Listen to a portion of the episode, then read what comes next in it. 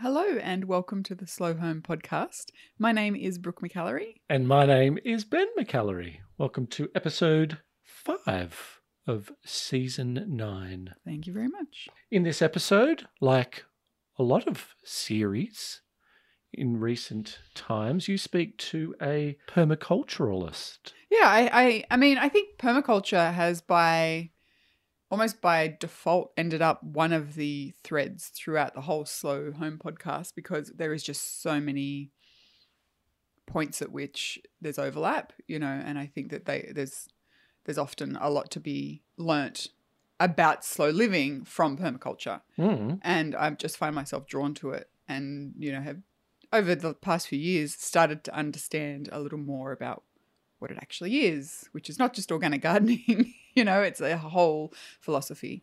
Um, and I'm really excited to to talk in today's episode to Brenna Quinlan, who, if you are at all even engaged with the permaculture scene, I'm sure you will have seen her work. She is an illustrator, and um, her illustrations are in um, Milkwood's book. They're all over Instagram. She's worked with a whole heap of other authors and permaculturalists and creators. And just as a standalone creator herself, is brilliant. So I was really excited to to be able to talk to her. Based in Western Australia? Yes. Yeah. Yeah. So her and her partner, uh, and we talk about this in the episode, so I don't want to cannibalize the episode. Um, they've recently moved, you know, during um, COVID, over to an intentional community, and we Mm. talk a lot about what that looks like, what that means.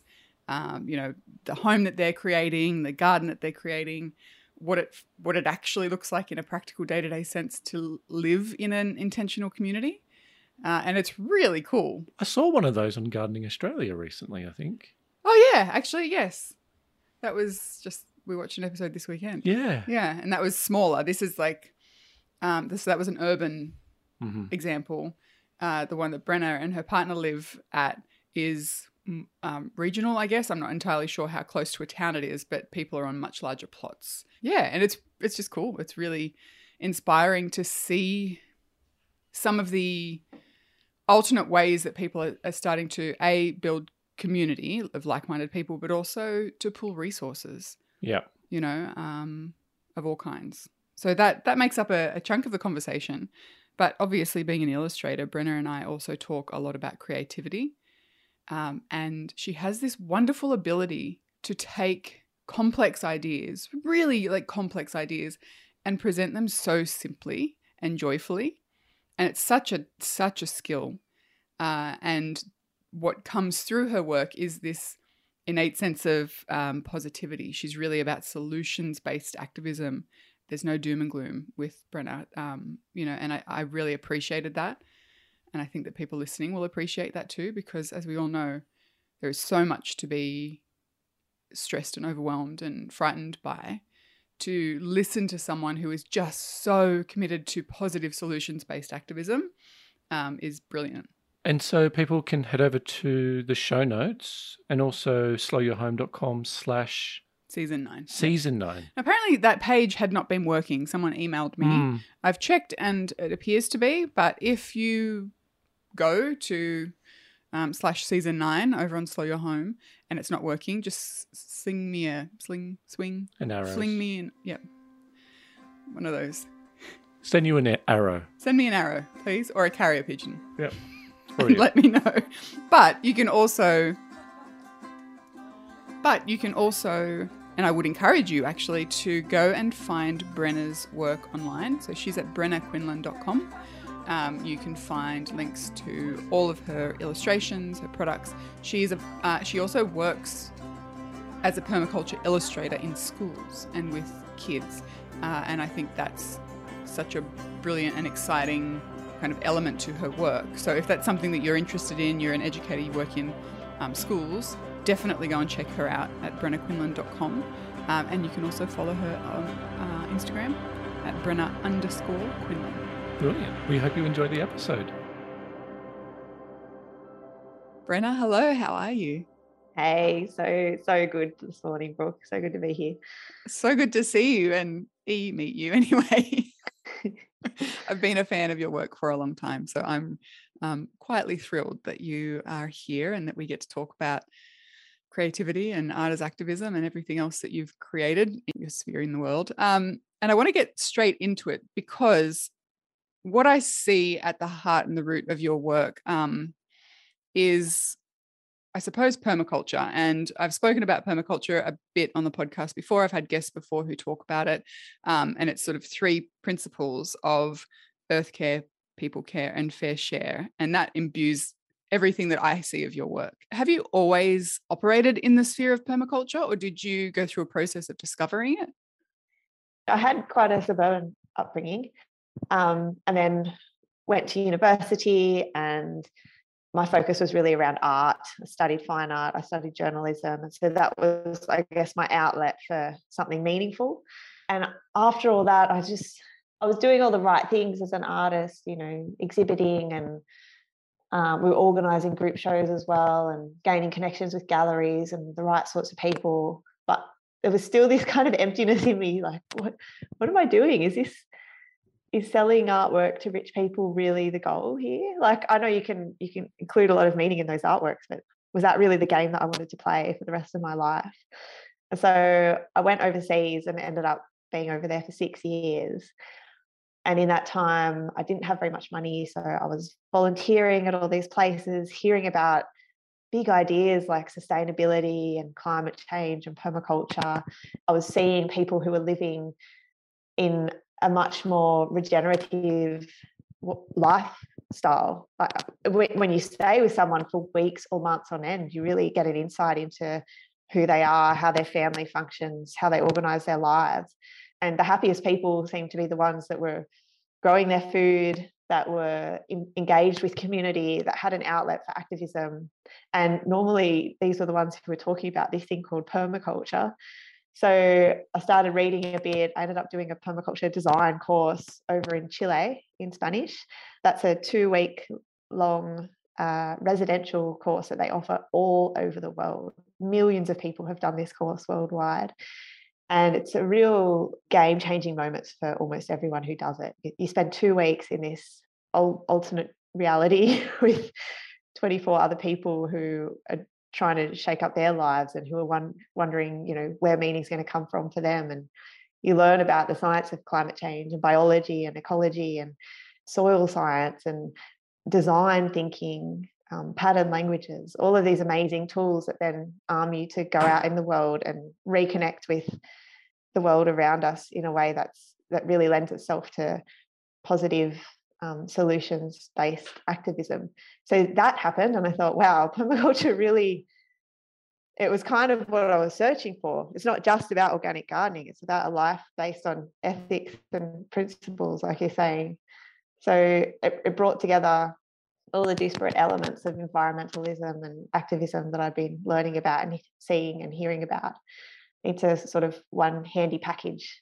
So from then on, I thought, okay, I want more of this. Um, I asked my teacher, what's the best way to make change in the world for you? And he said, for me, it's teaching permaculture courses. I've taught thousands of people, and and each of them goes on to do great things in their sphere. And so I thought, all right, I'll keep that in mind. And I started teaching permaculture courses and eventually managed to overlap my artwork with permaculture or what I call solutions oriented activism as well.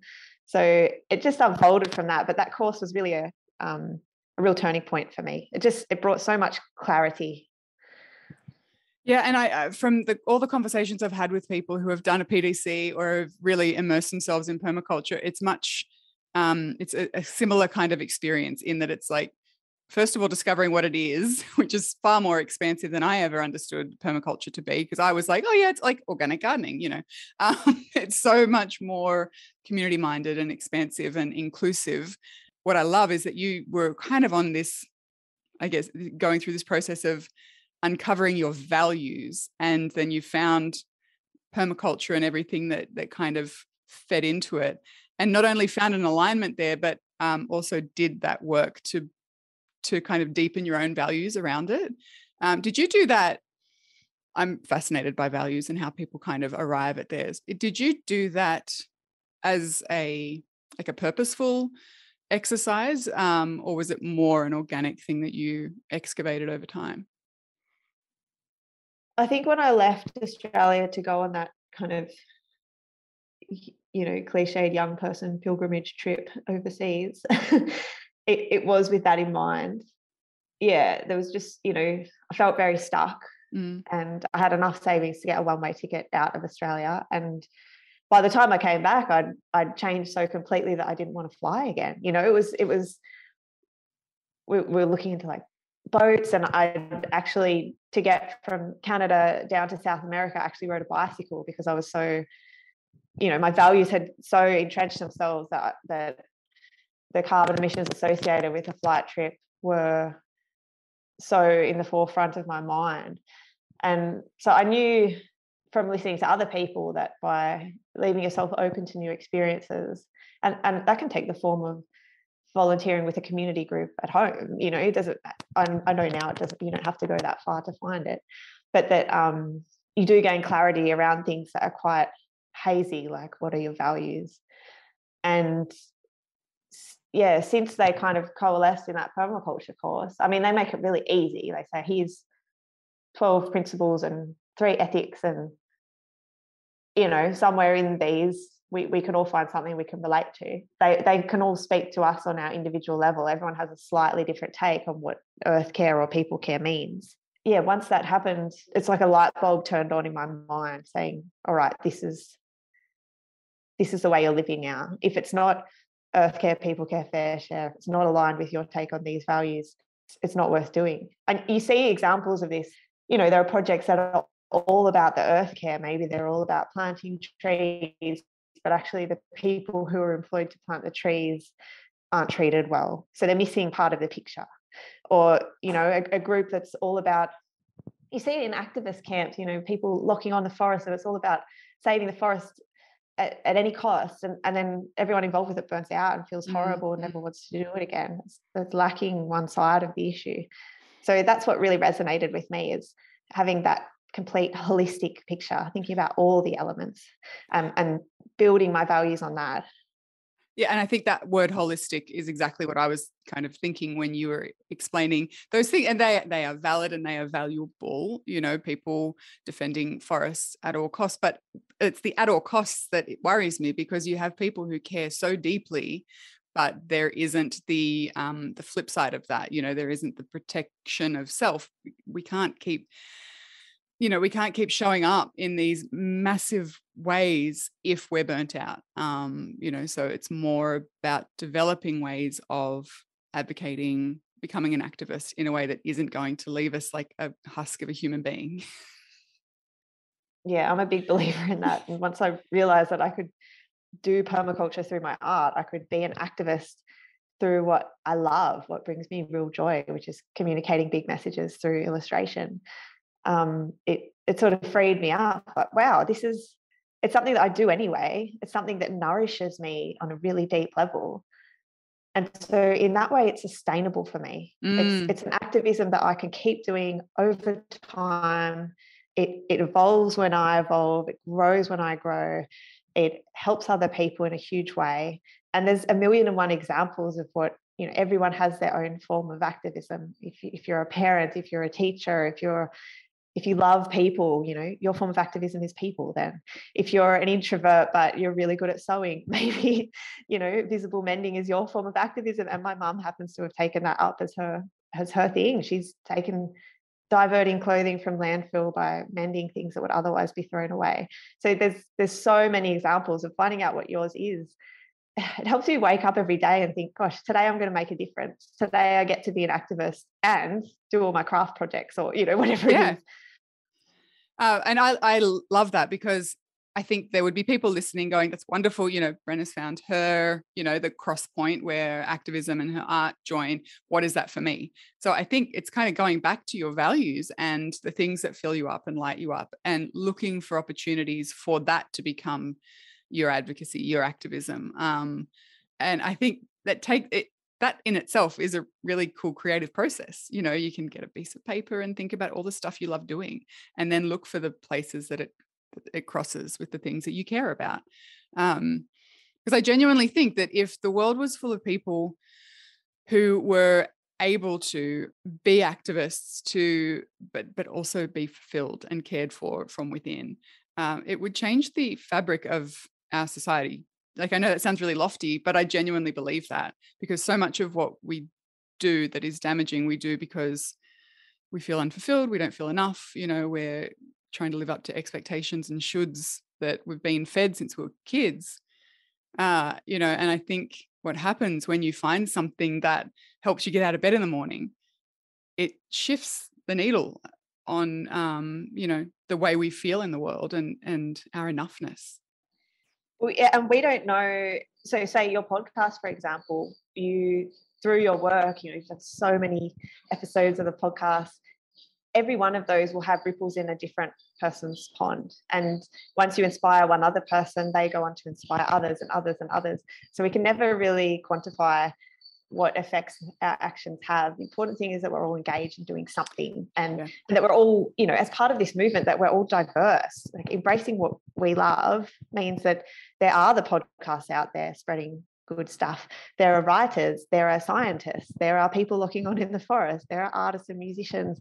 We need all of them. So we need everyone, even if you think your thing, you know, in in in your family homeschool group or whatever it is, if you think, oh, that won't make a difference, it does. We mm-hmm. need all the homeschool teachers. We need everybody.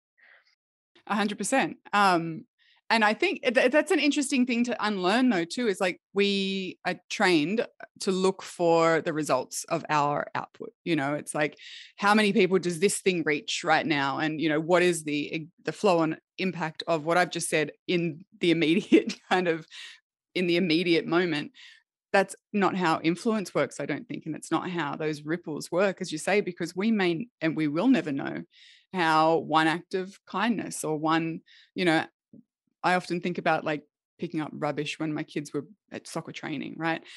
No one gave me a pat on the back. I wasn't doing it for that, but maybe someone else saw me do it. And next time they were at soccer training with their kids, they stopped and picked up 10 pieces of rubbish. Like that kind of thing. We'll never know.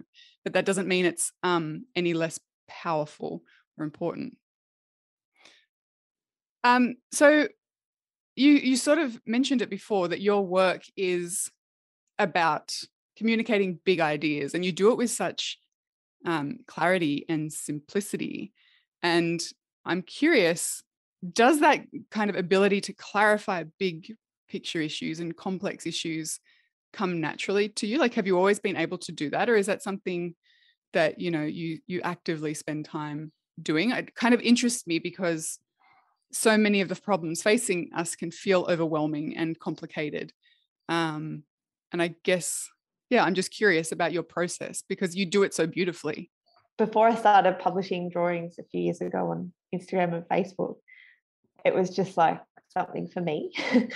so, you know, if I'd read a book that I really enjoyed or saw a documentary and there were some key points that I really liked and wanted them to sink in, I'd go away to my um, drawing book and I'd sketch them out. And that was kind of, I did it in high school as well. You know, if we were learning something really dense in legal studies or in a science subject, I'd, I'd draw little memory triggers. It was always with me. I also keep a journal, and a lot of my journals are visual. So I'll draw like a comic strip instead of writing out what happens. And everyone that sees this stuff goes, Oh, that's great. You should make a book or you should share it or whatever. But I just thought, Oh, nah, I don't think anyone would want to see this. And then finally I got the confidence to start doing some drawings. I think my first ones were around plastic free July, like four years ago.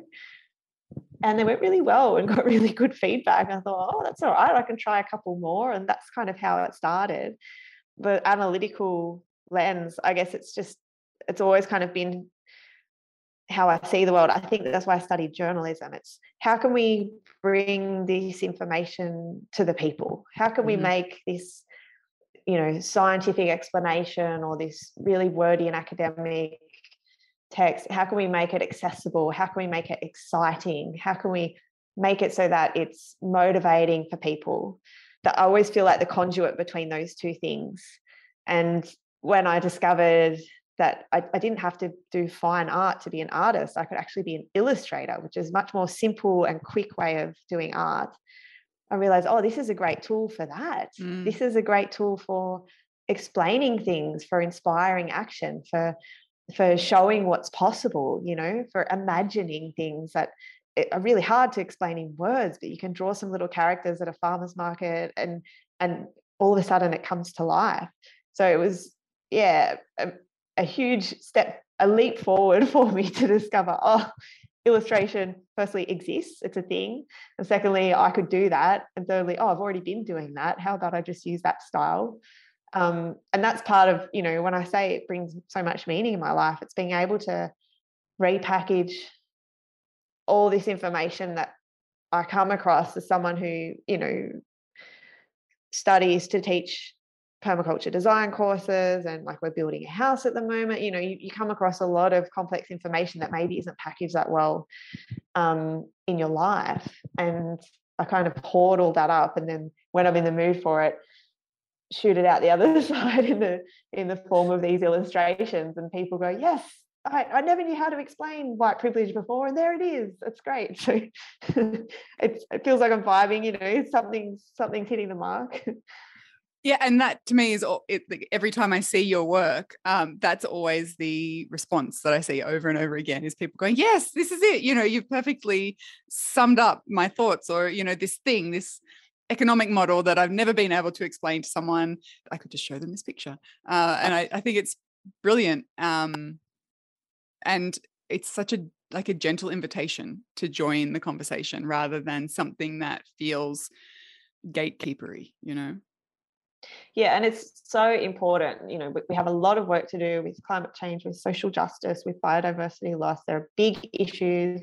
Living in this day and age means living in the shadow of these huge society wide complex issues. And hearing statistics about how bad they are has been shown to detract from people's effectiveness. Mm. We hear something that makes us feel disempowered, we're more likely to turn away, to not want to deal with it, um, become apathetic, become depressed. So, the flip side of that is that if we hear messaging that is empowering, that shows us what we can do, that shows us that other people are doing things well and they're having a great time at it, there, there's an invitation to step up and get on board. And that brings out the best in people. And so, once I started learning about the the the science behind this, behind why we either shy away from climate action or move towards it, I thought, wow, this is is really simple. Frame everything in the positive. You know, there's there's a, a, a good and a bad side to every story. Go after the positive one because that's been proven to help people feel good about it, to feel engaged, to step up, and that in in the world that we're living in now, images are inherently shareable. Mm. And one image can be seen by millions of people almost instantaneously. So make them bright, make them fun. Using cartoons actually draws people into an issue where text can exclude some people. Um, not everybody enjoys reading, not everybody had a great time at school. Uh, not everybody has time in their lives. There's a lot of information overload going on, but an image is quick, it's easy, it sums up um, an issue, and people can then take that and share it with their family and friends and kind of put their own, you know, it brings ownership, individual ownership to that issue. And they say, oh, yeah, that one about the farmers market really relates to my mum because I know she was thinking of going, I'll share it with her. And then that person's being an activist just through that small act.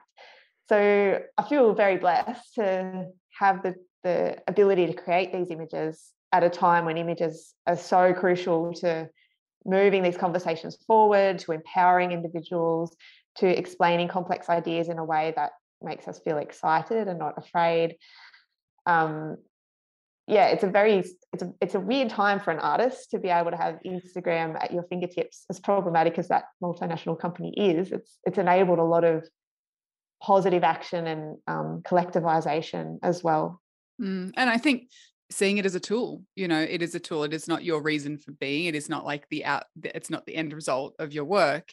It is a tool for getting more of what you have to share in front of more people. To me, that's always a helpful way of thinking about platforms like Instagram. Is just use it as a tool. You pick it up to do a job, and then you put it down, and you you know you do other jobs it is an interesting time, though I imagine, to be creating, um, you know, visual work.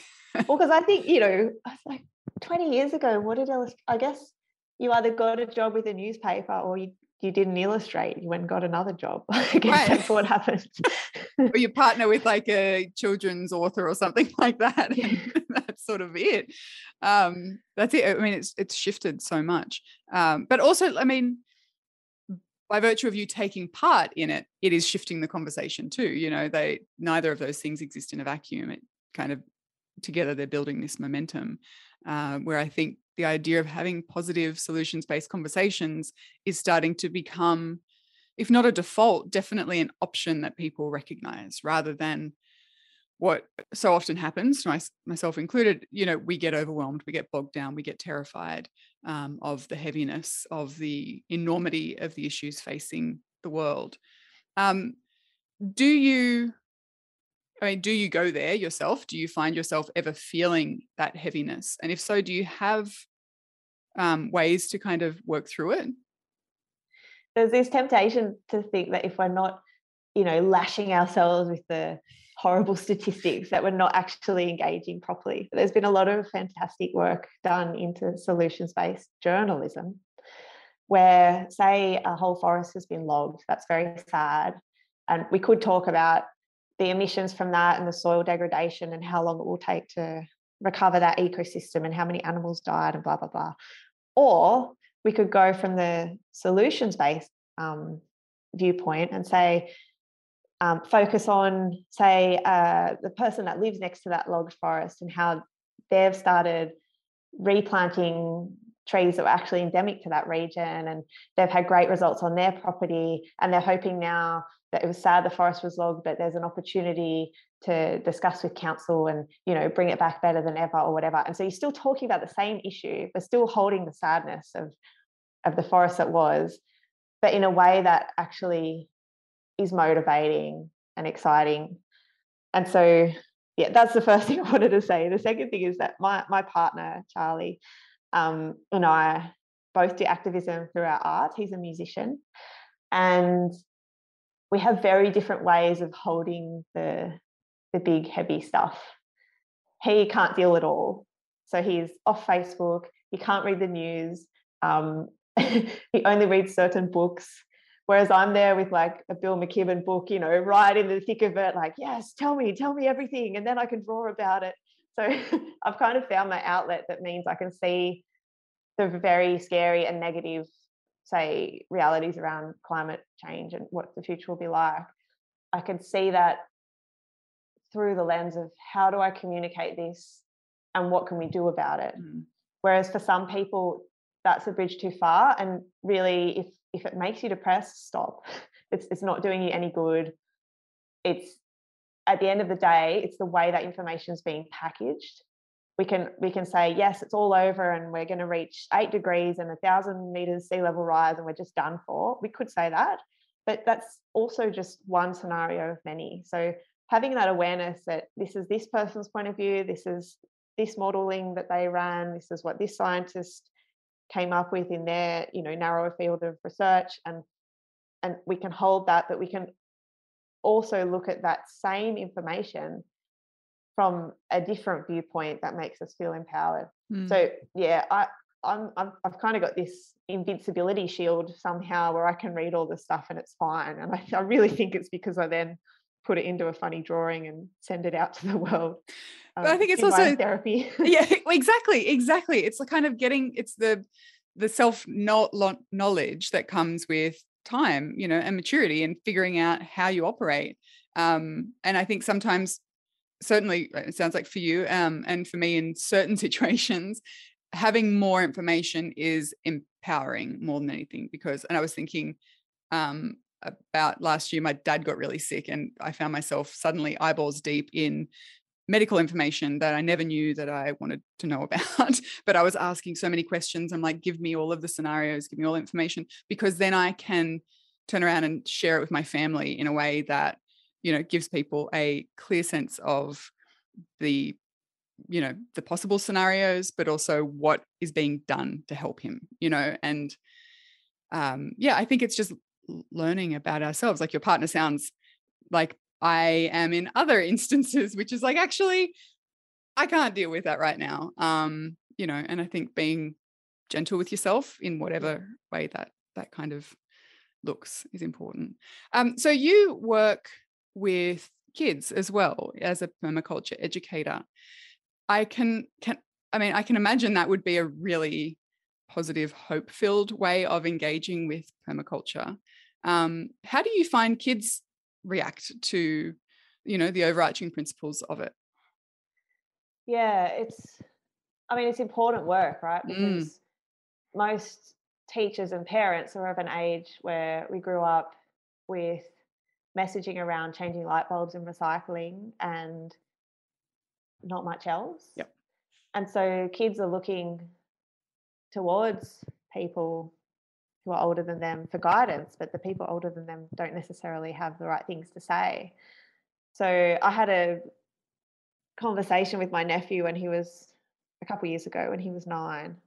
And I said, What do you think about climate change? And he said, Oh, it's really scary. I said, Well, what are what are they what's the discussion happening at your school? He said, Oh, the teacher doesn't really know. She said we could recycle and maybe plant trees and that's about it. And he said, I don't I don't I don't understand the connection there. I don't know how that's going to turn things around in the short time we had. And I was like, oh, yeah, I was asking similar questions at your age. And it's a shame that you're getting similar answers to what I mm-hmm. got.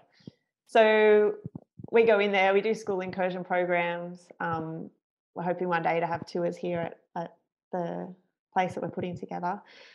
Um, and the kids, I mean, the conversations children are having around these big issues are very sophisticated. They understand social justice on a level that most adults don't. They understand climate justice. They understand the world that we're heading into and they want to do something about it teenagers particularly have so much energy. Remember being a teenager and you just, you know, it's like, oh, I just want to do something. All right, I'll go get drunk behind the, you know, fire station or whatever down the beach. Like these days, teenagers are actually putting that energy into activism. Yep. So we go in and we talk about what what concerns us. And kids are very good at expressing these sorts of feelings and emotions and you get more sophisticated answers than we do in adult permaculture classes. Mm.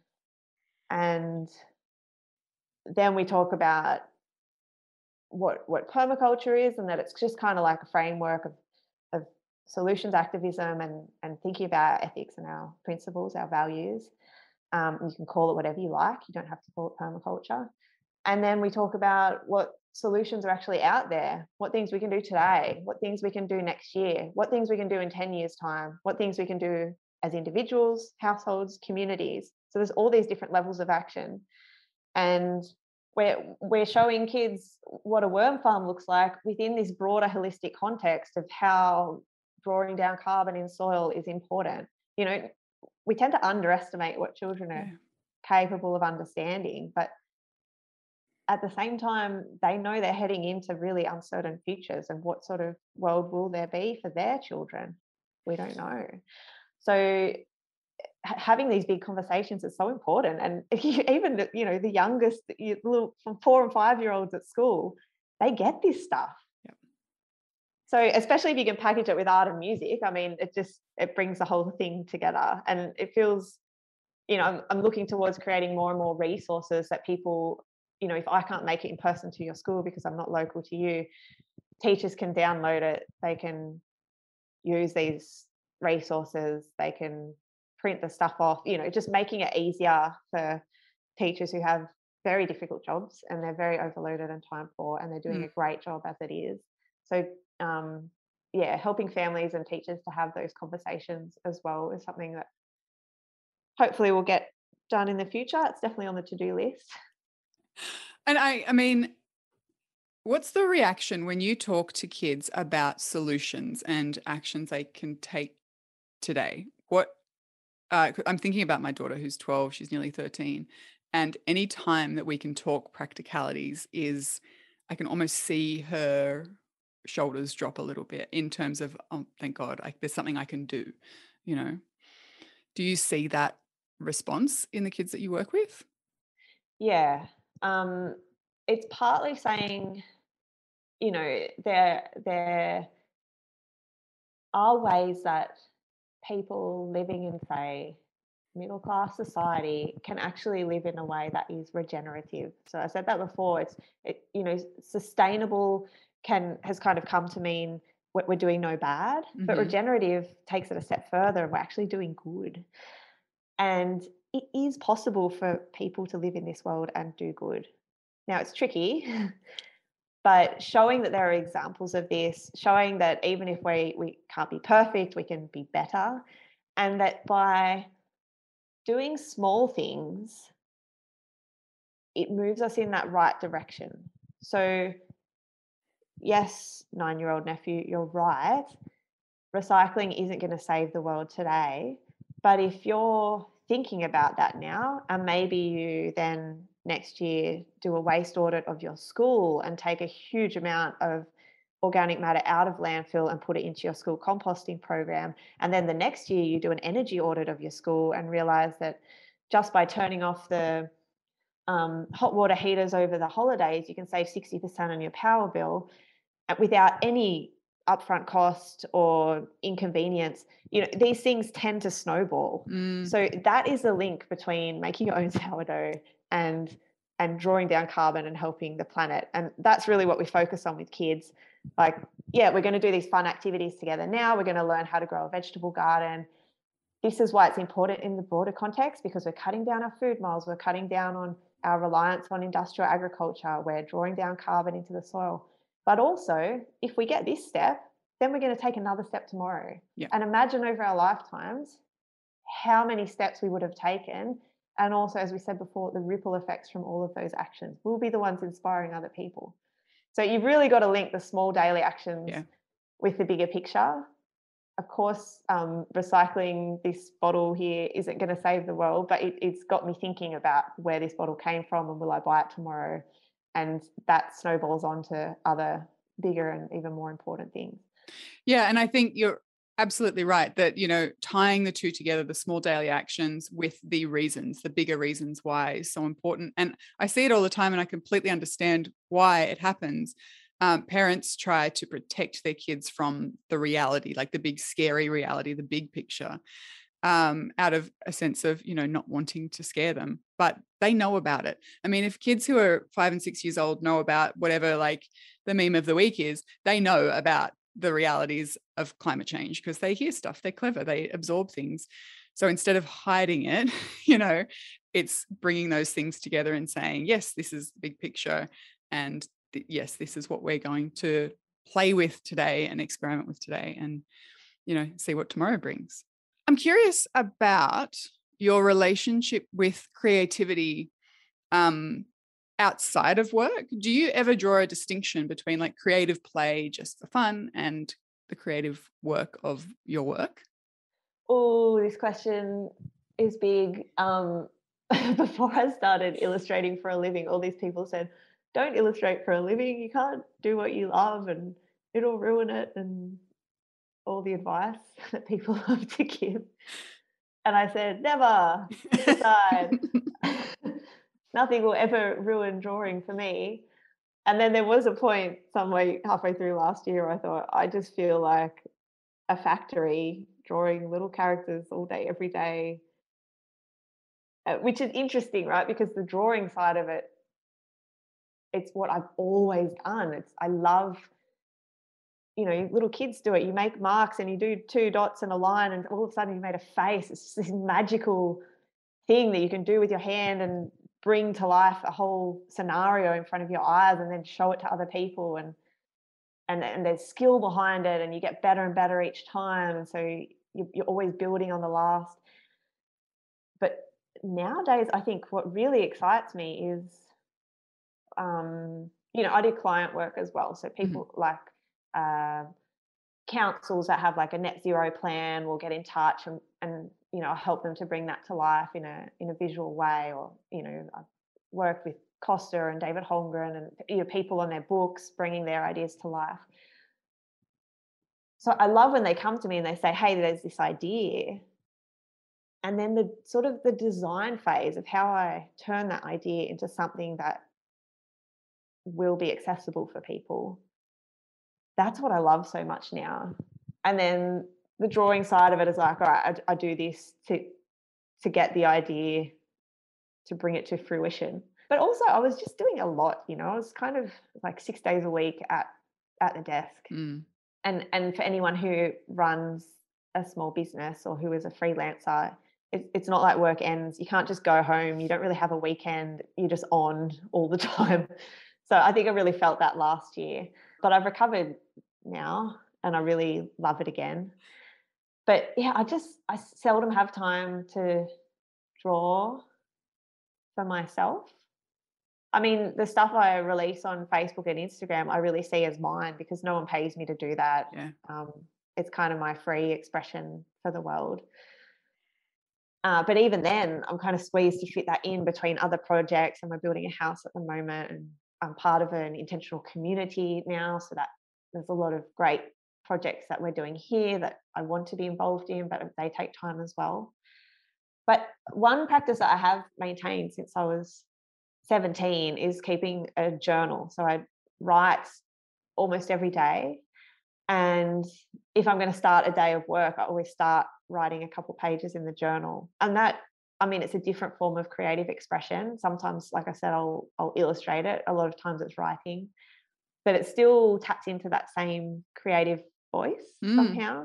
Yeah, and that that that really centers me and grounds me. And I like that it's not drawing. It, it kind of uses like a different part of me to be able to write um, and express that creativity and you know reflect on what's going on in my life and then and then i switch into work mode but yeah it's it's it's um it's been a journey i i, I did a drawing yesterday actually it was like a painting like a, i used to do portraiture and i'd exhibit portraiture and still life and landscape and i'm trained in fine art and i, I went to italy once in my early 20s to train in portraiture and and figurative work and so to go back and draw a portrait for somebody um, was actually really nice. I, I missed it.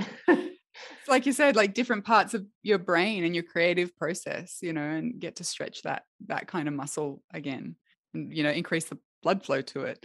Yeah, I just I ask because I'm fascinated by creativity, and that's sort of my overarching theme, I guess, for the year is, you know, create and making space for creation and playing around with what that actually looks like.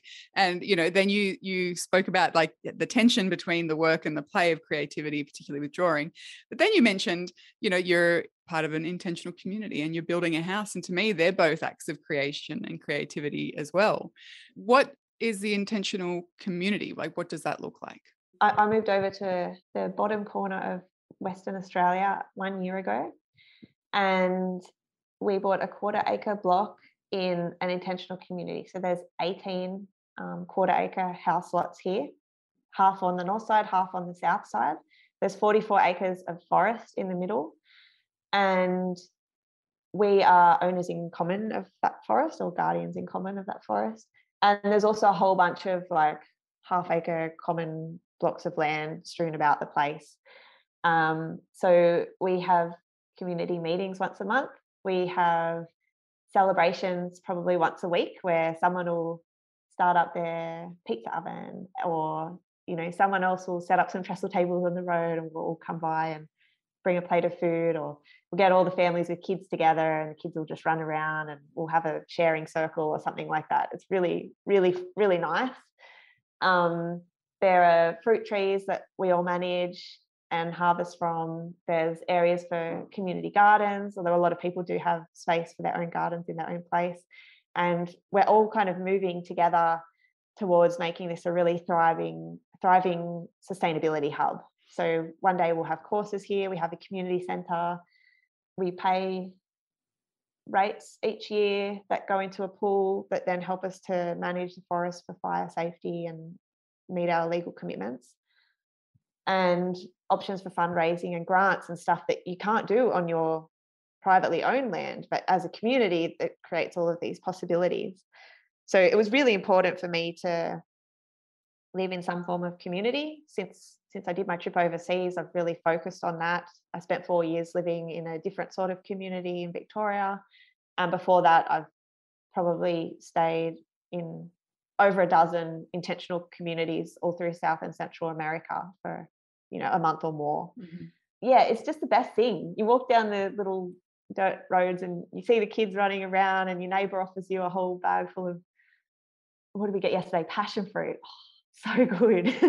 and especially now we're building, we have uh, power from our neighbor, we have water from our other neighbor, we're borrowing the excavator from our neighbor. It's just everything kind of, you know, we talk a lot about self sufficiency. It's really about community sufficiency. Yeah. And an intentional community is like a instant cup of soup version of that. You just we had it, you know, the, the moment we moved over here, we had it. And, and so we, we're not paying rent at the moment. We own a um, converted fire truck, which is now a little house truck that runs on waste vegetable oil that my partner put together a couple years ago. And we've parked that in the forest here at our intentional community. So to get to our place where we're gardening and maybe one day we'll get around to building a house on, uh, we just ride our bikes over there or walk over there. It's a couple hundred meters do some stuff, come back to the house truck for lunch. We get to live in the forest. There's a compost toilet, there's a hot water shower in the bush that someone set up a few years ago. It's just the nicest thing. And everyone from the community drops by. You know, the kids come to play in the house truck and crack macadamia nuts on the deck. And we've always got cheese and crackers there for anyone and a cup of tea for anyone who drops by. So, a really safe, wonderful place. And people have replicated this kind of pattern in a cul-de-sac or in their streets or the great crew called Ecoburbia up in Fremantle who have done it in their neighborhood Mm. in the city and gotten people on board like amazing you don't you don't need to live in an intentional community for that to happen but it, yeah it sure helps i'm so happy to be here Uh, and you can tell, like, just looking at you, I can't help but grin because you're grinning talking about it. And it is just, uh, it speaks to something. Um, and I'm, I, I'm an introvert, right? I'm very much, I enjoy and need my own space and time. And still, that speaks to something like primal in me, you know, that need to have genuine community, um, not neighbors that you wave to, which is lovely, um, but you know, genuine community where you're able to share and um, feel that sense of belonging, um, Mm. you know, and I think I, I'm really interested about that ecoburbia, um, ecoburbia kind of movement too, because I think that it speaks to our general lack of community. Um, and even if we can't necessarily articulate what it is and why we feel adrift, I think the reaction to that, the fact that they're able to get that up and running in the city, says that there are so many more people than we might think who feel similarly kind of lost in a sea of people. But I am so happy for you for that, for the community that you're living in, and wish that I could be someone who could come and live with you because it sounds phenomenal. When and if we ever finish our house there'll be a Yeah. spare room with your name on it I appreciate it. Um, so when like you're going through the process of building your place, what have you taken from your years of working in permaculture um, into the, the house that you're creating? Oh, it's it's amazing actually because if you'd asked me a year and one month ago, I was always a person at permaculture courses saying you do not need land to do permaculture, and I still stand by that. I said ownership is bunk. We don't need to own. We can rent. We can also look at alternative options. So I haven't paid rent in 12 years because I have traded my skills and time for living on people's land or in people's houses who have you know too much to do and need someone else around and i understand that's not the solution for everybody but it is a solution it is one of many options so there, and you see this a lot in the sustainability movement there's a lot of creative solutions to housing and affordability and um, we have here in our community somebody does own a quarter acre of land and she's put some converted sea containers and tiny houses around so that other people can live there for free because she wants someone around. She doesn't want to feel alone. So I was very strong on that, and I, I will never own land and I will never own a house, and I can still be an activist and still do permaculture and you know what have you. And then we, we found this place; it was just so perfect. And the thing about living in community is that the land is a quarter of the price of the block next door. I mean, a lot of people here are very low income and can only afford to be here because it's so cheap because not everybody wants to live in community i guess Mm-hmm. it, it was an interesting i guess shift of my identity to go from being a person who had committed long term and my partner is the same to just being of use to those who have extra maybe an extra cottage on their land and, and need someone around which for me was a great way to slot into an existing community wherever i happen to be. Um, to now thinking wow if, if i'm putting trees in the ground potentially they could be there and i could be enjoying the fruits of those trees when i'm in my 70s or 80s if i live to be that old. That's wow that's like a, a huge shift so yeah over the course of the month it just went from that'll never be me to oh yeah why not covid's changed a lot for a lot of people i could move across the country well, exactly. You know, and it's allowing yourself to change as well. You know, um, I think sometimes we get stuck in the idea of what you know our identity means we should be doing, and allowing ourselves, giving ourselves permission to reframe that. Um, and I think COVID has certainly been the catalyst for a lot of people, whether positively or otherwise, to reframe that question um, of you know how am I showing up in the world and is it serving me? Um, is it serving my values? Uh, but I, yeah, I think it's brilliant that you're like, ah, okay, I've always said this, but this also feels true, and I'm going to go and do this and plant trees, and you know. It was so interesting to then land and say, okay, there's this quarter acre, and next to our block is half an acre of common land that, um, if if it's not managed by someone like us living nearby, we, we just have to, you know, slash it every fire season, and ends up costing the community money. So we designed our block, and in the, that permaculture design course that I was talking about before, um, the main project is normally a land-based design. You learn all this stuff, and then you put it put it into action by making a beautiful drawing of what your place might look like. And I realized, wow, teaching about this for all these years has really helped me design my own place. And then we're designing the house, and same thing, teaching about sustainable housing design for so long was really useful. Um, we I knew exactly what to do. Mm. And then, oh, you know, there's this space we want to plant all the fruit trees. Okay, we know how to do that.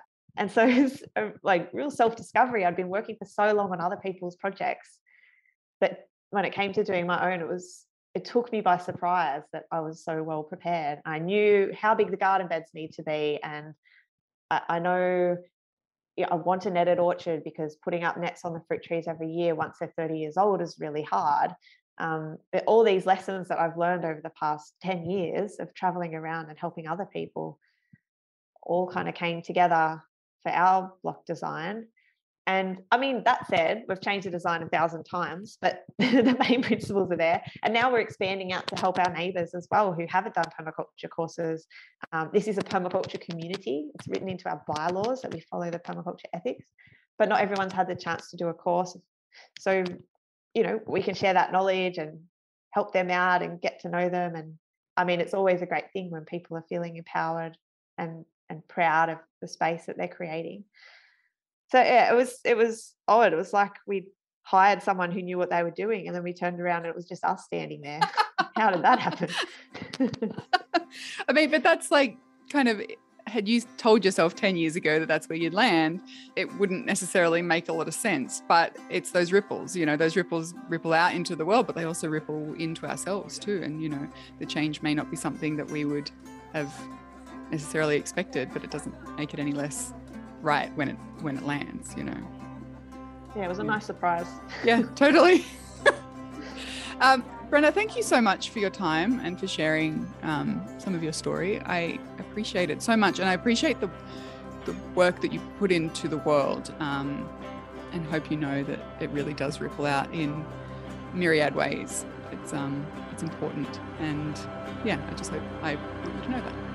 Thanks, Brooke. It's been so lovely talking to you. It's been a pleasure.